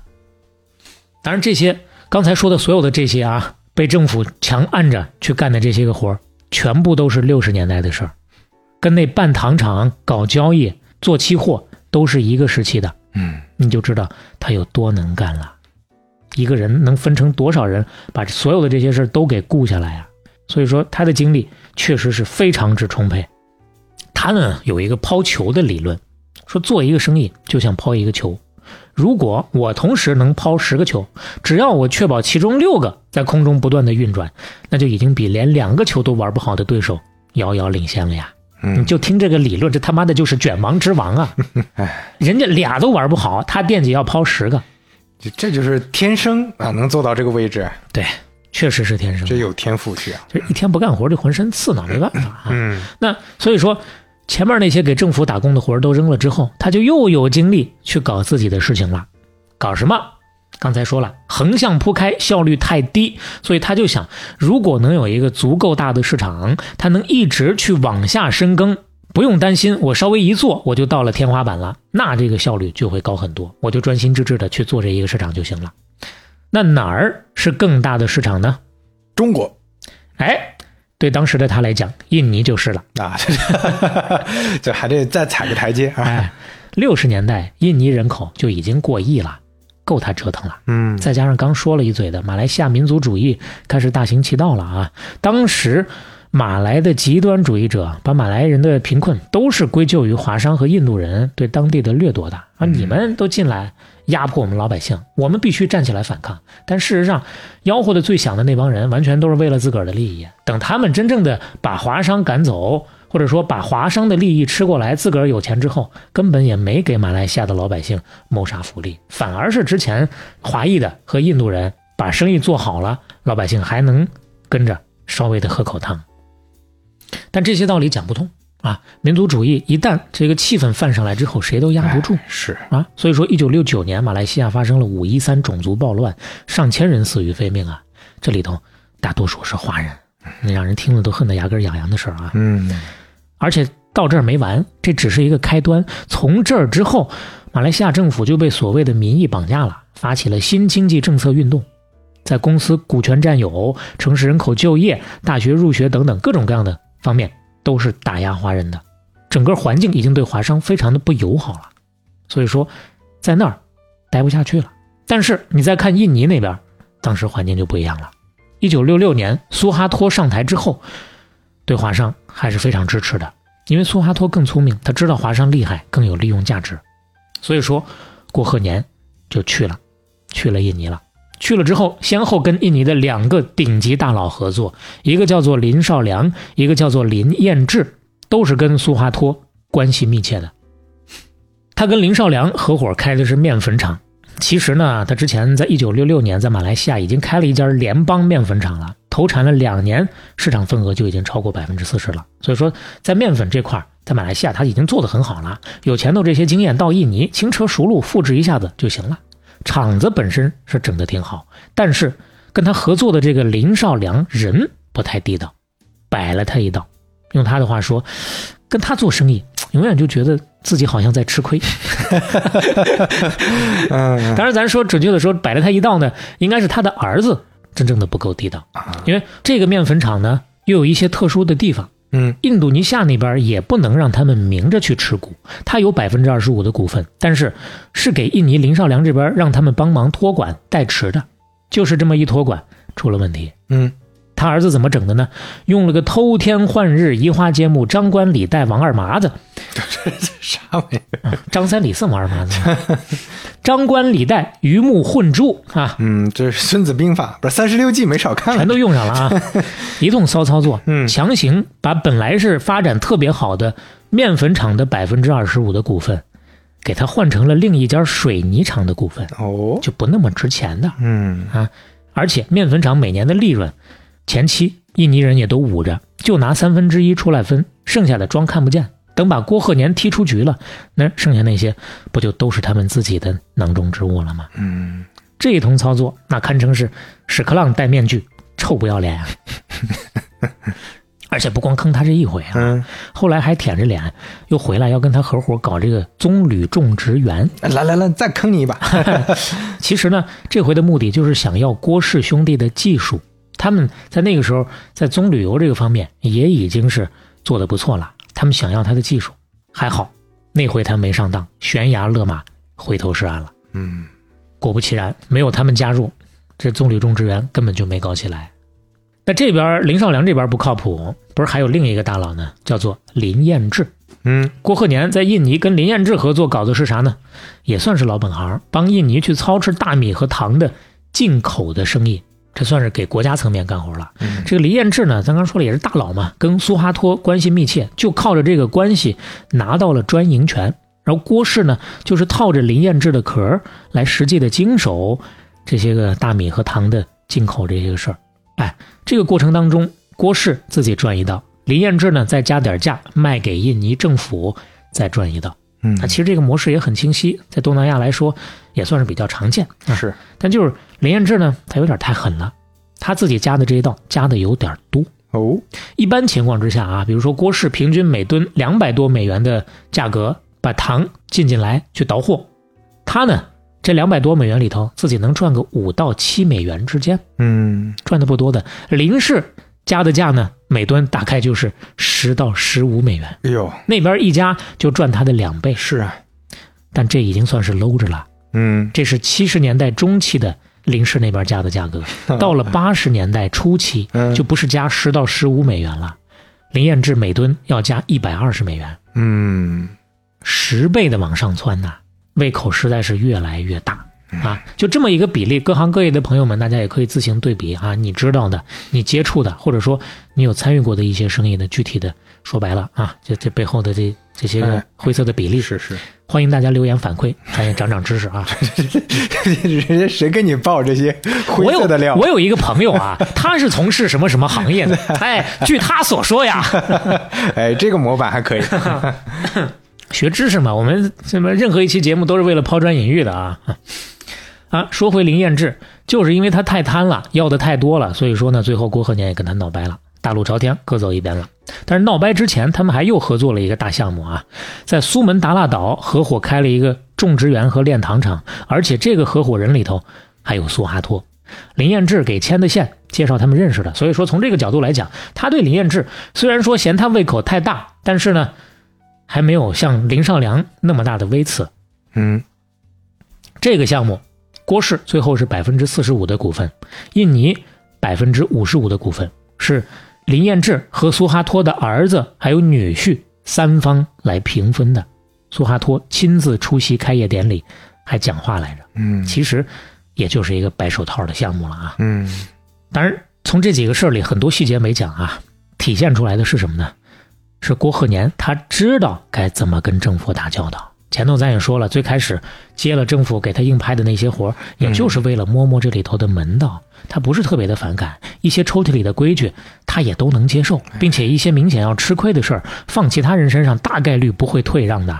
咱都没讲啊，一些细节他都愿意退让，明显着自己要吃亏，但是好，我让一步，这个钱我让你去赚，嗯，主打的就是一个和气生财。这也是跟他爸有家传啊，他爸郭老六这方面可能也有更多经验吧。啊，对他爸其实用他的话说，也是一个特别有商业道德的商人，虽然很精明，但是讲道德这点他是学下来的。还有就是刚刚说过的一个词儿，叫做家国情怀。嗯他跟印尼虽然没有啥家国情怀，但是他跟马来西亚有，跟中国也有。第一，他是马来西亚人；第二，他是华裔嘛。咱看看他这个家国情怀跟中国这边是怎么体现的啊？七十年代初的时候，咱们国家很紧张，急缺食糖三十万吨，但是当时在特殊时期，中国几乎没有外汇可以去购买进口货，所以呢，想来想去就派中粮去跟郭鹤年求助，想委托郭鹤年全权的帮我们把这个事儿给代办一下。一方面呢，做食堂的独家供应商，把这三十万吨糖帮忙买进来；另一个方面，看能不能帮我们在期货市场也做点交易，赚点外汇回来。那会儿是急缺外汇啊。那其实中粮找到他之后，就直接把这个情况跟他摊了牌了。嗯其实非常坦诚了，完全就是把他当成自己人了。为什么要这么说呢？因为如果当时郭鹤年有私心的话，一旦知道中国需要三十万吨这么大的一个体量，首先要做的就是自己先下手为强，先大赚一笔再说。三十万吨的需求足够让国际糖价上涨个百分之二十到三十，他提前知道消息，闭着眼就能挣钱的一个事儿啊。嗯但是，他愣是没这么干，反而是直接把郭氏自己的交易暂停了三个月。这三个月我自个儿的交易我不做了，把公司的业务冻结了，就开始全力的帮中国操盘策划这三十万吨应该怎么买，想方设法的先封锁消息，悄悄的下单，生怕打草惊蛇，让人家把价格早早的抬上去。嗯等消息实在瞒不住了，他又自己出面去跟巴西谈，帮中国跟巴西搭上线了，还建立了一个长久的贸易关系。前面我们也说过了，巴西那是全球少数的几个重要的原糖的出口国呀。但这当中还有很多的非常惊险的细节，可能一步走不好，他都办不明白这个事儿。嗯这些我们都不展开了。反正最终的结果就是这事儿他办得很漂亮，兢兢业业，不光是把三十万吨糖最后如数交付，还帮中国前前后后赚了六百万美元的外汇。嗯你要知道，当时中国的外汇储备是负八千一百万美元，啊所以说这六百万美元可以说意义非凡呐。是而且当时来说，这是新中国进行的第一笔商品期货的交易，打开了一扇新大门。而且当时这笔钱还有点意思，还有一个小插曲儿，一度被认为是剥削国际工人阶级赚来的利润，最后是经过了特批之后才能交财政部入账的。你就说那个时候，在特殊时期，其实能把这个事儿办了也是很不容易的。嗯，当然，这事办得很漂亮嘛，经此一役，郭鹤年在中国就算是彻底盖了戳了。这确实是自己人呐，所以后来忠良啊也投桃报李，给了他一笔不小的生意，这就算是双向奔赴了啊。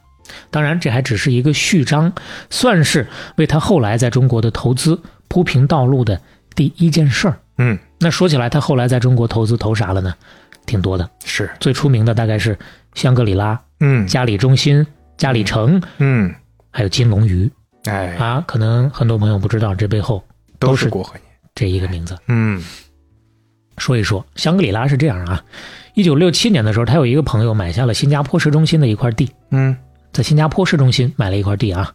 开始呢是想跟人合伙去建住宅，后来听人建议啊，要改成酒店，但是合伙的这帮人都没有搞过酒店的，都不会，所以一合计就准备把郭鹤年也找来入伙，让他占百分之十的股份，然后整个项目基本都扔给他一个人来启动。谁让他能呢？啥事儿都能干嘛。而且在五六十年代那会儿，他不是经常去伦敦嘛，去欧洲出差嘛，嗯住过欧洲跟美国最高档的酒店。他呢走到哪儿都特别的善于观察，每次都默默的看一圈儿，最后呢用他的话说，连哪个酒店哪个门童最靠谱他都门儿清。所以一边观察一边体验的时候，他一边还真想过，将来如果自己有个机会做酒店，我该怎么怎么做，我该怎么做。哎呀，这这真是对各种行业有极大的热情啊！对，就是一个天生 搞商业的人。哎哎，你看这一回机会不就来了吗？嗯那就搞呗。第一步，先从设计开始，他找了一个专业的酒店设计师去跟人家谈，怎么去设计这个酒店。刚谈到一半，人家就看出来了，嚯，这帮人都是生瓜蛋子呀，根本就没搞过酒店呀。人设计师就问了，那什么，我冒昧问一句啊，就嗯就咱这酒店将来谁来管理啊？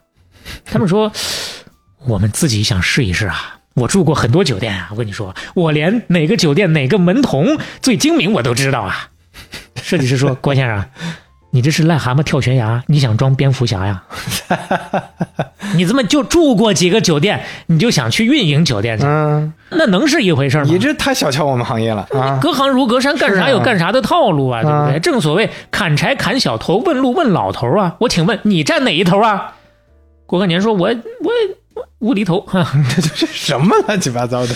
啊，这么一说，他也有点心虚了哈，啊好像确实是哈。怎么办呢？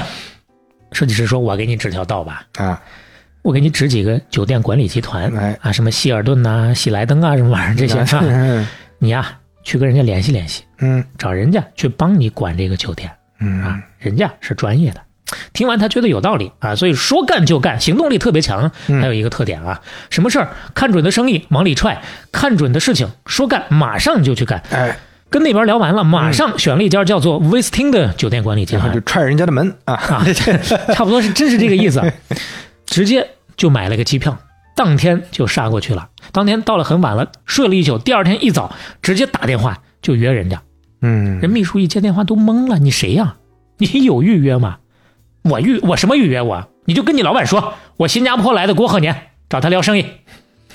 秘书去了，嗯，去了一会儿之后回来，很客气，滚蛋。谁郭鹤年就老板不认识你，什么怎么回事？干啥的啊？这就搞搞糖的，没跟你卖做过面的 这是什么鬼？郭鹤年一听，你怎么怎么说话呢你啊？啊，哎，你别挂，别挂，别挂！我告诉你啊，你你再去跟你老板说一次啊，你就这么跟他说，你说我将要借一间将来会是全新加坡最好的酒店。我知道他希望来新加坡管理酒店，所以如果他今天不接我的茬儿，明天他就哭去吧他。哎，这回行了，话一传到，立竿见影，那边老板屁颠屁颠过来接了，聊了一会儿，还甚是投机，于是呢就直接面基了。而且面的也很顺利啊，恨不得当场连合同都要签了。嗯，结果没想到最后出了一点小岔子，哦，那边老板不知道怎么想的啊，最后问了一句：“关于越南战争你怎么看呀 这是什么？这位聊到价值观上了，这都？”对那会儿正好越战打着呢，啊，郭万年说：“你们他妈的就是欺负人啊！啊，你王八蛋 啊！人家招谁惹谁了？”结果那边老板一听，脸当时就撂下来了。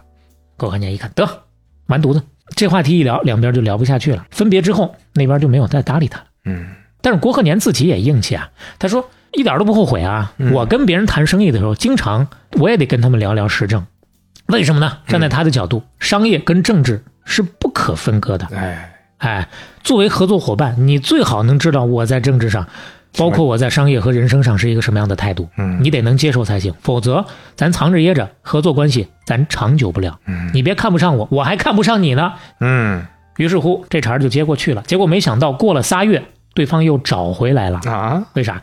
因为那边确实是想在新加坡 要干这行，转遍了新加坡，一看从位置和设计来说，他们确实是最好的还是得找他们。啊。他找那个设计师挺牛逼的，嗯那就合作吧。那合作酒店得有个名儿，起个啥名儿呢？有一回他跟法国的一个合作伙伴的公司代表吃饭，social 呢，吃完中午饭，那边啊就想跟他再套套近乎，哎，就死赖着不走，就说我要去我新的那个工地上去看看我的那个酒店工地了。那你要实在跟着，那一块儿去看看吧。去了之后呢，人家就问他，你这酒店叫啥名儿啊？他说，你看啊，这条街叫做甘霖路。嗯，新加坡的甘霖路啊，甘呢是甘甜的甘，哎不是哦橘子的那个甘，橘子哦，那个甘哎林呢是林子的林，其实就是橘子林街，啊，橘子林呐，我以为这是什么对，这个久久旱逢甘霖，不是天降甘霖那个啊。林。那这条街叫橘子林街，嗯所以呢，我就准备叫它甘霖酒店。嗯法国人生性很浪漫啊，嗯一听你在橘子林街就叫甘霖酒店，嗯，脱口而出：“你这个傻，不是？你你你你这个笨蛋！” 确实说的也不太客气啊，idiot。嗯关键当时是蹭一下就要冒火，但是压了一压，压了一压。嗯怎么说话呢？这人这这这一点面子都不给留、嗯啊！行，你说甘霖不好听，那你说他叫啥？嗯，法国人想了几秒，你要让我说这个，就得叫香格里拉。郭鹤年一听，行，就他了。啊，还是知道这个好的啊。香格里拉这个事儿啊，我不知道大家对于这个词儿的认知是什么。其实它最早出现是在哪儿呢？最早出现是在英国小说家的叫做詹姆斯·希尔顿创作的一个小说里头，叫做《消失的地平线》。啊，在这个小说里头，他虚构了一个神秘国度。嗯，这地方好啊，在西方的人眼里啊，这地方就有世外桃源、乌托邦、伊甸园那么个意思。嗯其实原型是哪儿呢？说起来应该是藏区的某个地方，哎具体是哪儿，各种说法不同啊。有说在现在西藏的，有说在丽江的啊嗯。当然，现在大家都知道香格里拉是云南迪庆，嗯，是在香格里拉是我我我还真以为你不说，我还真以为香格里拉就是那儿啊，古来有这个地名啊，对呢，啊，不是。现在这个香格里拉是零一年改的名儿，零一年以前它叫做中甸，啊哦，对对对，缅甸的甸。是是是，所以所以其实这本来是个虚构的啊，想象的地方，对，所以说西方人其实对这个名字还是很有憧憬的，他就觉得那叫这名儿就叫这名儿吧。但是仅仅是他觉得这个名行了，还得拿回去跟他其他的所有的合伙人商量一下。结果其他所有人都反对，哦，就觉得这个不好听啊，为？啥？其中一个合伙人说了，我在泰国的时候去的一家按摩院也叫香格里拉，就这名字都烂大街了。啊，但讨论来讨论去，反正不管怎么说，最后还是用了这名了。就叫了香格里拉了。大概在一九七零年，新加坡香格里拉在当地的证券交易所上市了。结果上市后不久，股市崩溃，股价一路下跌，然然后他就一路跌一路买，一路跌一路买，啊。买到最后他已经拿到百分之四十的股份，但是我自己彻底从二级市场直接给套过来，哎，对，新加坡、香格里拉之后呢，他又在马来西亚、斐济、泰国、中国都开始搞香格里拉，搞酒店。你像咱们杭州的香格里拉，嗯。就西湖边上北山街那个，经典的地标了。哎，那是他在内地最早的两个项目之一了、嗯，啊。说到这儿位置相当好了，那肯定是很早啊，啊。对对对，现在你说那些顶级酒店想进去进不去，是是是，那个是他接了，当时应该是杭州酒店还是杭州酒家的，那么又改过来的。嗯，说到这儿了，咱们就说说他在中国的投资啊。其实他六十年代末七十年代初就已经在考虑把更多的业务再往香港转移了。嗯，对，不是咱前头说的印尼，是香港，嗯哪儿环境更好，他自己心里有数啊。嗯，七九年他就自己直接搬到香港住了。哦后来呢，香港公司的业务比新加坡、比马来西亚就都大了。选香港首要原因其实是税制。当时新加坡跟马来西亚 两边的政府是比着赛的在收税啊，啊，尤其富人税啊，收的特别狠。嗯嗯，用他的话说，如果你赚了一块钱的话，基本上揣到兜里就剩五毛了。嗯而香港这边营业税差不多就百分之十七嘛，嗯一个百分之五十，一个百分之十七，谁都能算明白这个账，对吧？嗯所以说呢，用脚投票，他也愿意去香港。在香港开展业务之后呢，他先是租了一些公寓，让定期从新加坡过来的这些人、这些员工来住。但是他发现租金越来越高，越来越高，所以 干脆一拍大腿，不租了，嗯，直接买，买直接盖。最后也还是做了房产啊，对于是从那个时候，他成立了嘉里建设有限公司。哎这就是嘉里的来历。哎，由此进入了房地产行业。嗯当然，他一去香港注册那个公司就是叫嘉里的。嗯那现在呢，又有了嘉里建设有限公司啊。嗯嘉里建设有限公司，这是郭鹤年从一九七八年改革开放以来投资香港和内地房地产的主要的公司，主体就是他了。嗯其实，呃，还没到七八年的时候，七七年十一月的时候，郭鹤年就已经应中国旅游局的邀请，到北京开始考察酒店项目了。考察的是啥？他在内地最早的两个酒店项目之二，嗯北京香格里拉。嗯当然，杭州也好，北京也好，这两个是最早的，但不是最出名的。最出名的是啥？国贸，嗯北京中国国际贸易中心，啊这背后也是郭鹤年呀、嗯。这可了不得，这是当时是中国最大的地产项目，嗯。四十万方啊。其实最开始根本就没有他郭鹤年什么事儿，嗯。这是当时是外经贸部要跟美国大通银行合作搞的项目，但是眼看就差临门一脚了，那边招标都招完了啊，包括还有英国的银行在投标的，最后是确定了这个美国大通银行，但是又因为涉及到意识形态的问题，涉及到资本主义的资本的问题，所以呢又搁下了。搁了一年之后呢，才又重新启动回来。但是即使那个时候又重启，还是不想跟外资银行来合作，所以他郭鹤年才有机会杀进来竞标的。那个时候，郭鹤年在两家银行整整是存了九千万美元的现金的，就是憋着要干一票大的。所以说，有了这个机会之后，他是姿态非常决绝的杀进来投标，最后还真就让他这匹黑马给中标了。但其实说实话，当时这不是啥好事儿，准确的说，这不是啥好时候。嗯他妈当时就劝他儿啊，你干嘛要着急去干这个事儿呢？太早了，嗯，那会儿刚刚改革开放，整个的政意识策啊啊、政策对意识形态，包括咱刚提到马来西亚跟新加坡不同的有做事方式，嗯嗯其实都是有很多不确定性的。所以说他妈才劝他，说白了吧，怕的就是费力不讨好。嗯这事儿能不能干是一回事儿，干完之后哎，还是不是我的啊？卸磨杀驴，对吧？又是另一回事儿。嗯，大家都没有太多的心里没底。啊，对，没有底儿。事实上，确实就有各种各样的问题。他呢掏心掏肺的干，但是旁边还有中央的人就在串闲话说，郭鹤年在这个项目里头侵吞了国家财产了，占了中国的便宜了。说实话，郭鹤年这个人脾气很暴躁的。前面咱就体现了稍微一小点他那个十三堂兄就跟他说咱钱不够的时候，他暴起骂人。事实上，他平常工作里面隔三差五、三天两头的就骂人，特别是他的第一重臣、鼎力助手叫做柳代峰，哎呦，好几回被他骂的都去找他妈说：“老太太，我不想干了，这活儿我作死不干了。”嗯这是他最看重的人的，都经常是骂人的，所以说他脾气特别的火爆。这次实在是压不住脾气了，因为刚咱说了，他其实为了这个项目已经做了很多很多的让步，让渡了很多很多的利益，可以说是掏心掏肺的，就就有点做慈善的那个意思了。所以说，直接气头上来，就去找外经贸部的部长，当场就跟部长发飙了。原话是这么说的：“他说，您的前秘书长指控我偷窃国家财产，我请问你，部长，你的国家是穷还是富呢？因为他不是中国人嘛，当时又在气头上，就直接很不客气的哎呦，这么问他。这这话说的是有点，你不回答，我替你回答。嗯你的国家很贫穷，嗯，那么你们有什么财富供我来掠夺呢？我来帮你们不辞劳苦啊啊！你们在我后头说三道四的，行，老子不跟你们玩了，嗯我现在就退出。你把我手上的这个股份，我原来什么价，现在什么价啊？哎你就把这个利息稍微付一下，你嫌利息多，我还能跟你讨论，我不多赚你一分钱，我要撤，不做了，气坏了，气坏了。这说的是真值啊，啊，对，啊，部长一看压不住了，最后是请副总理去哎，跟他谈的。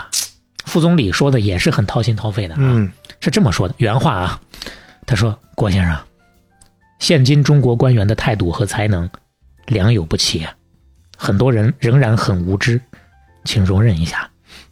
我们知道你为这个项目辛勤工作，有血有汗，我们所有人都是有目共睹的。嗯你看，经过千辛万苦才结出果子，因为那会儿找他谈的那天，正好是国贸大厦封顶的时候。嗯他说：“千辛万苦，现在才结出果子，眼看快要收成了，您却要退出，这个实在太可惜了。听我一句，郭先生，请不要现在撤出，也是很实在了呀。嗯最后他听劝了，他没撤。庆幸啊，你再看今天的国贸，嗯据说直到现在仍然是中国最大的中外合资房地产项目。嗯，那指老鼻子了，这也是他在中国最好的投资之一了。嗯，可想而知啊。你说北京的国贸区域啊，就那一整片的中心，那是国贸 CBD 的 CBD 嘛？对啊，CBD 中间的 CBD 啊。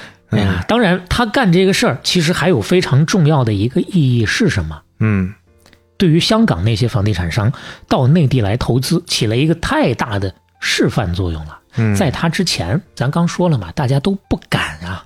国贸中心的这个项目算是成功的把这道大门给踹开了。嗯之前咱说李嘉诚的时候，说他搞了长安街一号那个东方广场，就王府井那片啊，确实很牛逼了，对不对？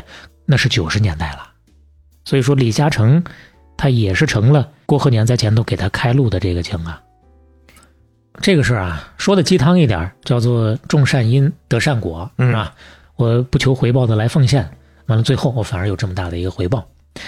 说的现实一点，还是咱强调过不止一次的，人家有眼光啊。他是提前看到了北京的腾飞，这一点他是始终坚信的。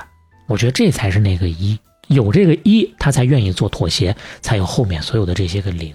嗯家国情怀有吗？当然有，他非常有家国情怀，但是他不是傻子呀，他得知道我别把自己点了殉葬了，杀了自己给大伙儿助助兴啊。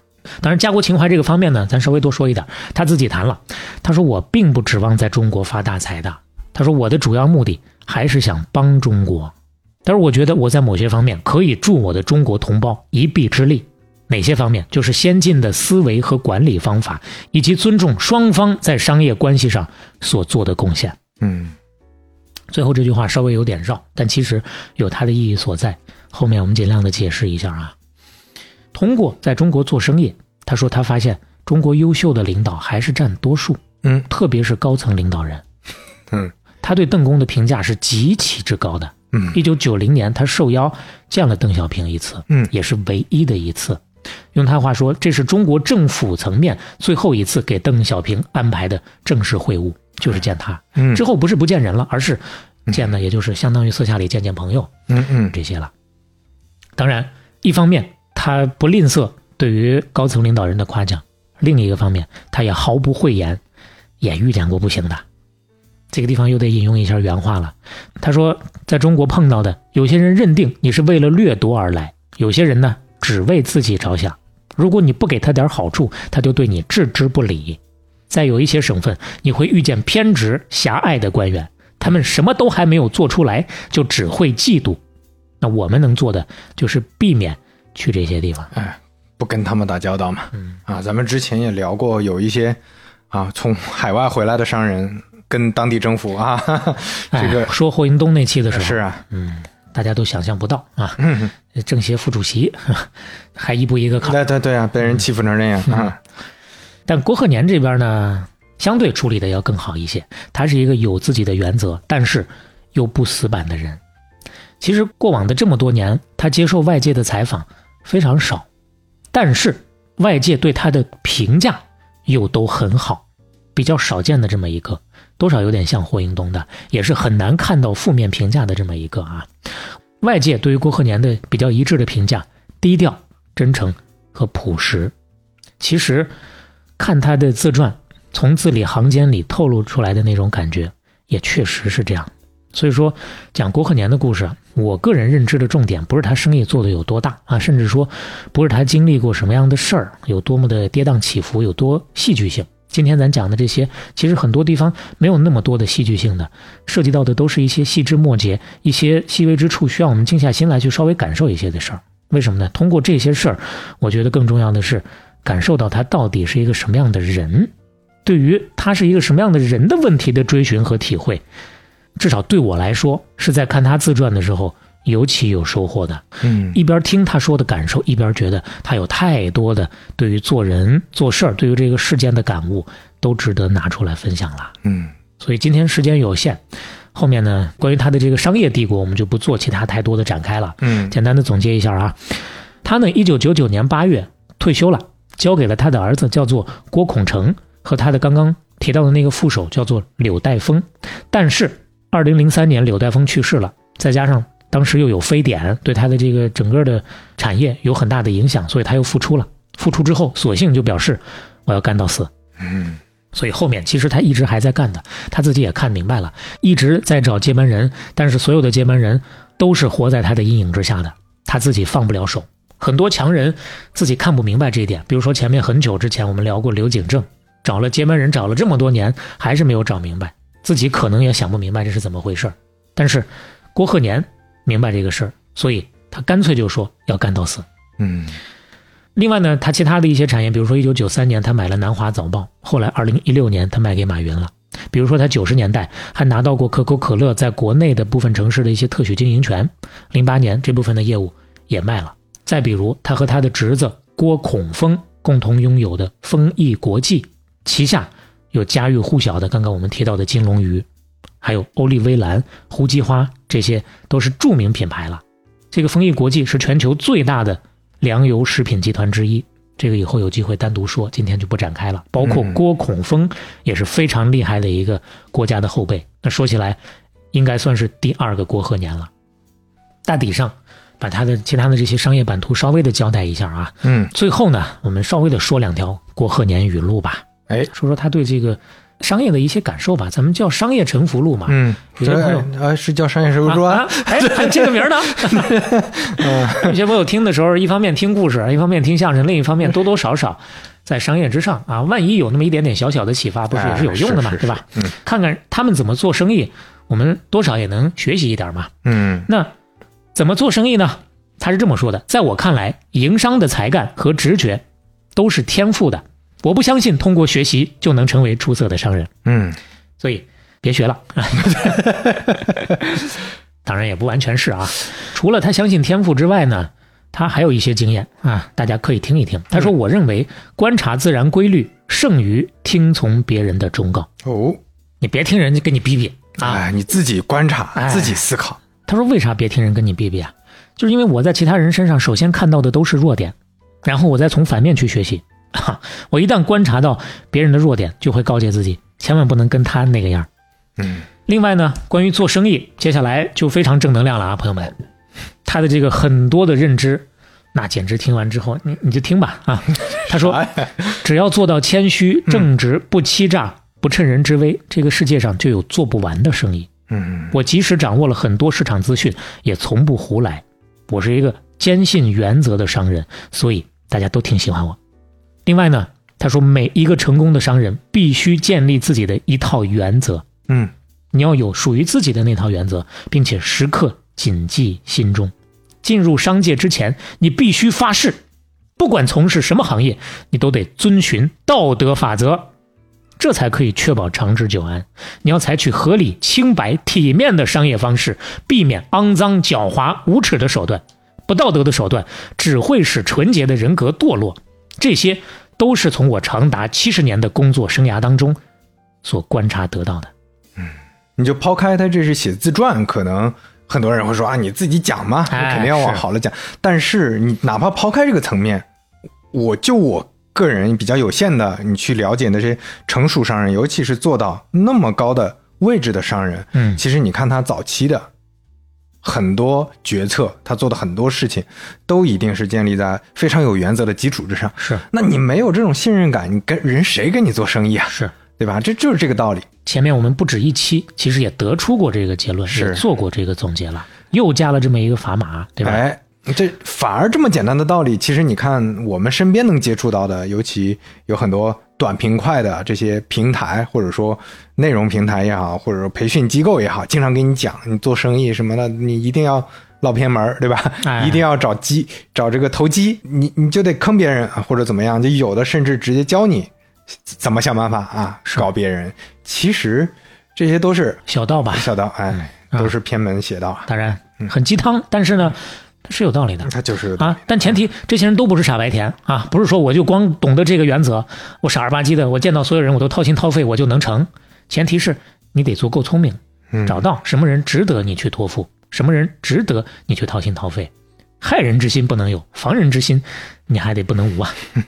当然，并不是所有人都会去做这么大的生意。对咱们平头老百姓来说，他有这么一段话，他说：“谨记要保持谦逊，谦虚只会让你加分，绝不会给你减分，而且还不用花一分钱就能得到。嗯，你何乐而不为呢？”是。另外，他说：“我相信人应该通过努力工作去积累财富，渐进的致富，才让人能够学懂节俭和守护财富。”哎，能够懂得关注到社会和身边的贫苦的大众，因为他自己一生都在辛勤工作，跟社会各个阶层的人都是摩肩接踵过来的，嗯他就更能深切的体会到体恤弱势群体的需求。哎，你各个层面的工作，各个层面的用户啊、客户，你都接触过，这才有更完整的一个体验嘛。从这个表达当中能感受到，他是一个悲悯的人。哎，他的这个悲悯，我相信很大一部分来自于他的母亲。嗯，前面我们说了，我们得再稍微谈一下这他的母亲啊。哎，几句话。他自己说，一生对他影响最大的两个人是他的二哥郭鹤龄和他妈郑格如。嗯，先说他二哥吧，他二哥是一个品德高尚的梦想家呀，对于美好的乌托邦式的大同世界是充满憧憬的啊啊，要不怎么能叫做梦想家呢？是搞革命的，dreamer 啊，啊！对他年轻的时候加入了马来西亚共产党，哦哟，后来做到马来西亚共产党党内前十，挺厉害的，负责宣传工作的。嗯，很多人说，要不是他英年早逝了，将来的成就一定不比他两个兄弟差。嗯，一九五三年的时候，他在丛林当中遭到英国军队的伏击，啊，三十一岁去世了，年纪很轻呐。对天妒英才了。嗯，但他说，二哥对他的影响非常之大，但是只占百分之最多三十，剩下百分之七十都是他妈，他的母亲郑格如女士。不多描述，就这么说吧，你能想到的所有正直美好的词汇，都可以往他身上放。嗯，郭鹤年自己讲，我从商以来所遵循的原则和道德标准，全部归功于我的母亲郑格如女士。她是信佛的啊，一生行善。清华大学有郑格如奖学金，还有一些学校有郑格如楼，比如北大。如果你所在的学校也有的话，欢迎你在评论区留言补充。嗯，她的母亲一九九五年辞世，享年九十五岁。嗯，这么一说，大抵知道这是一位什么样的女性。其实，在很长的一些年份当中，虽然郭鹤年是郭氏兄弟的领头羊，但是用他的话说，真正的隐形的船长、精神支柱，是我们家这老太君。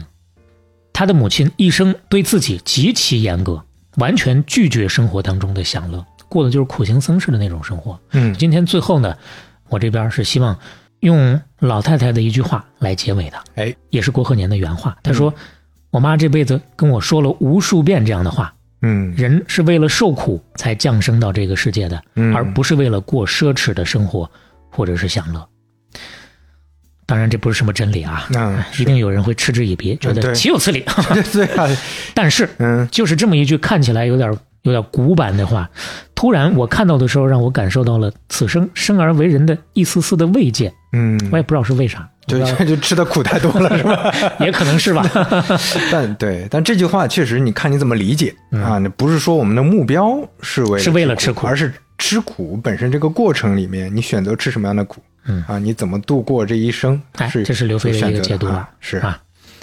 那这期就说到这儿，嗯片尾曲哎，叫做《庭前鹤高歌》，这个是就就取过贺年的这个贺字了啊这是他们的辈分嘛。嗯嗯、也是，反正我听过的里头蛮有意思的一首歌吧。啊，不是特别听的都挺有意思的 感觉，这个不算是多怪的一首歌，但是也是稍微有一点点不走有有寻常特色的啊哎，大家可以听听，嗯感受一下。哎庭前鹤高歌，啊。今天这些故事的感受，我估计，呃，也不用多说了啊，大家自行体会。尤其最后小磊引用的那段话啊，你从整个郭鹤年的一生里面，我估计一千个人眼里可能有一一万个郭鹤年，这可能能看到很多层面的他啊。但说到这点了，这个体会，我觉得其实挺推荐大家去搞一本啊郭鹤年自传啊，对，哦，这本书还是很经典的啊。对，嗯评分很高。我刚开始是抱着非常大的期望来看这本书的，我觉得哎，又能给大家讲一个不错的故事，一边看一边生气，他妈这什么玩意儿？他 自己的描述其实很多时候是没太有这个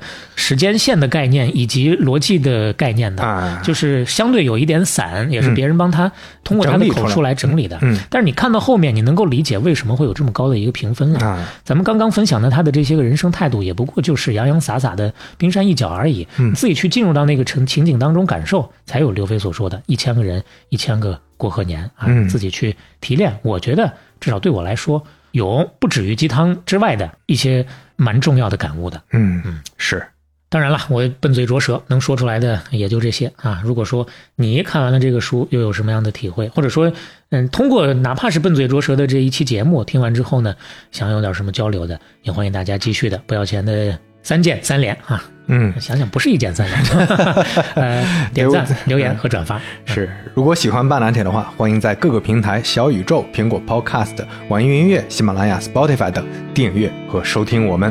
半拿铁七十一期，杀青。我们下期再见。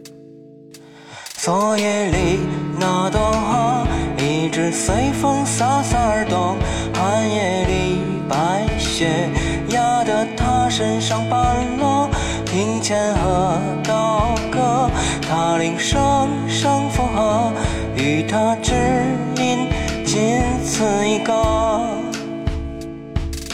每次经过这庭院，总是要放缓了脚步，慢慢的走，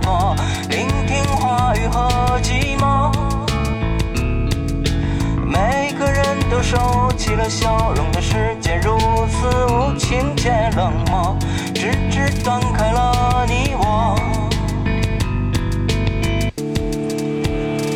那一瓣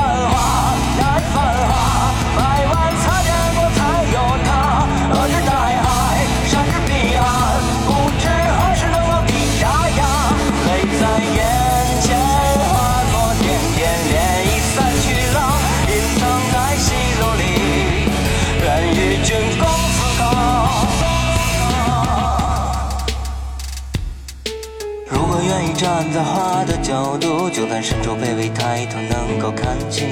如果愿意换位想一分钟，可能化为出口，心也随动。看那百合孤单身影如初，那那一片花瓣轻轻摩挲，随着那一株，随着那一树，爱过困苦那一度。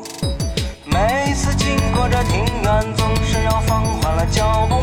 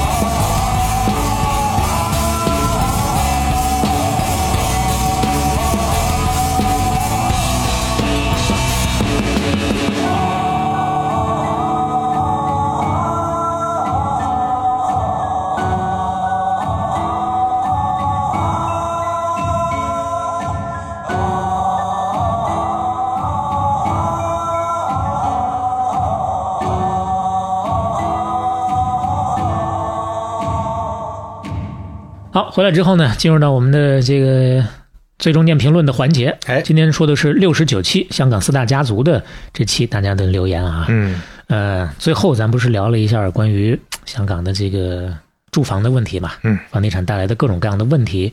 滴滴八八屋这位朋友的留言说，印象特别深的是去年还是前年，可能香港推了一批公租房，但是周围的已经入住的普通的居住区的居民是站出来抗议的。嗯啊，好像说的是这个公租房占了原来的商圈之类的位置，嗯，其实也是跟我们那期谈到的，就是当时说的，其实不同人的利益是不一样的嘛。对触动了我的利益，当然我要出来说话嘛。对啊，还是屁股决定脑袋这么个事儿啊。嗯另外呢，咱聊四旦家族里头啊，这个郑裕彤这一支儿到了第三代郑志刚先生、嗯啊，这是香港三代当中媒体的口风是最出色的这么一位。哎，其实，在很多现在的年轻人圈子里头，还挺有认知度的。嗯有朋友还聊了他一些，嗯比如说燕燕这位朋友啊，他说 K 十一的品味真的很不错。嗯哎，我们节目当中说过，他还是 K 十一的这个创始人啊哎。另外呢，他还推荐他的公众号也挺真诚的。嗯啊，他自己还去爬山直播，就一个人，这么大老板，一个保镖不带，自己去爬山去捡垃圾，嗯，特别。前面我们也说过，亲和力啊对他也有艺术细菌啊。艺术细菌 完了呢这，什么菜？哎，也很有亲和力啊嗯，是不一样的一个老板嗯啊，大家可以去关注。包括他投了那个 Kistify，Kistify 是对，也有现在留言啊，对香港乃至整个华人。呃，都不算华人了，我看很多美国明星也在用，就是嗯全球最知名的一个手机壳品牌之一。哎，所以说他的这个投资版图啊，确实也是很有眼光的。嗯上次我们只是说了其中一部分，哎有兴趣的朋友可以专门去了解一下他啊。嗯另外呢，再来看看这位留言定位就是中国香港的，叫做“青瓜无屎过海”，因为我不懂粤语，嗯所以说我翻译不过来嗯啊。嗯但是我相信大家听了，应该可能懂粤语的就知道他这个名字是什么意思。他说本来想表达一些切身的体会，但是发现表达这件事儿也很复杂，尤其是因为工作原因，经常和我们那期谈到的这几个家族打交道，也经常参加葬礼。啊，我们也经常参加 也说过这些个大佬的葬礼嘛。哎，他说，这个社会的经济文化，他说的这个社会是香港啊，嗯经济文化、教育、医疗、福利都不是一两句话能够说得清道得明的。这个城市放在哪儿都是很特殊的，嗯它背后有太多的纠葛和奇妙，制造了今天的故事。香港人也只能在高楼价之下尽力去生活，有压力，但是大家都在找寻自己的舒适度。嗯比如他谈到城市公共空间的完备，从很大程度上填补了私人居住环境的不足。这个方向、这个思路是确实我们没有了解到，也没有谈到的。包括他后面加了一个括号，他很审慎，他说这说的是一般情况，像棺材房在内的这些极端情况例外。因为媒体相对比较热爱渲染这些极端的氛围，嗯，不是说所有人在香港都是水深火热的，嗯对吧？那如果都是水深火热，干嘛还都往那儿去挤呢？是啊，一样的道理。另外呢，就是那期我们其中的一本参考书目叫做《沙胆大亨郑裕彤》。嗯，我们曾经在节目当中援引这个书里作者的一个解释，说过为什么叫做沙胆嗯啊，说它像鲨鱼一般敏锐，嗯胆子很大。有朋友就留言了，不应该是鲨鱼的鲨，就应该是沙子的沙。哦，哎，说粤语当中的这个沙胆啊，本身就是胆子很大的意思，嗯跟鲨鱼没有毛线的关系。啊别听那个作者瞎解释，嗯在这儿呢，咱也来征集更多粤语环境下的朋友的这个说法。其实下面有广东的朋友留言了，嗯也是认可他这个说法的。这个嗯对，广东话的沙胆，沙子的沙，嗯本身就是胆子大的这么一个意思。嗯啊，这个非常谢谢大家对我们的这各方面的这个普及吧。嗯啊，好嘞，今天就聊到这儿了，哎就聊这么多。行，大家拜拜。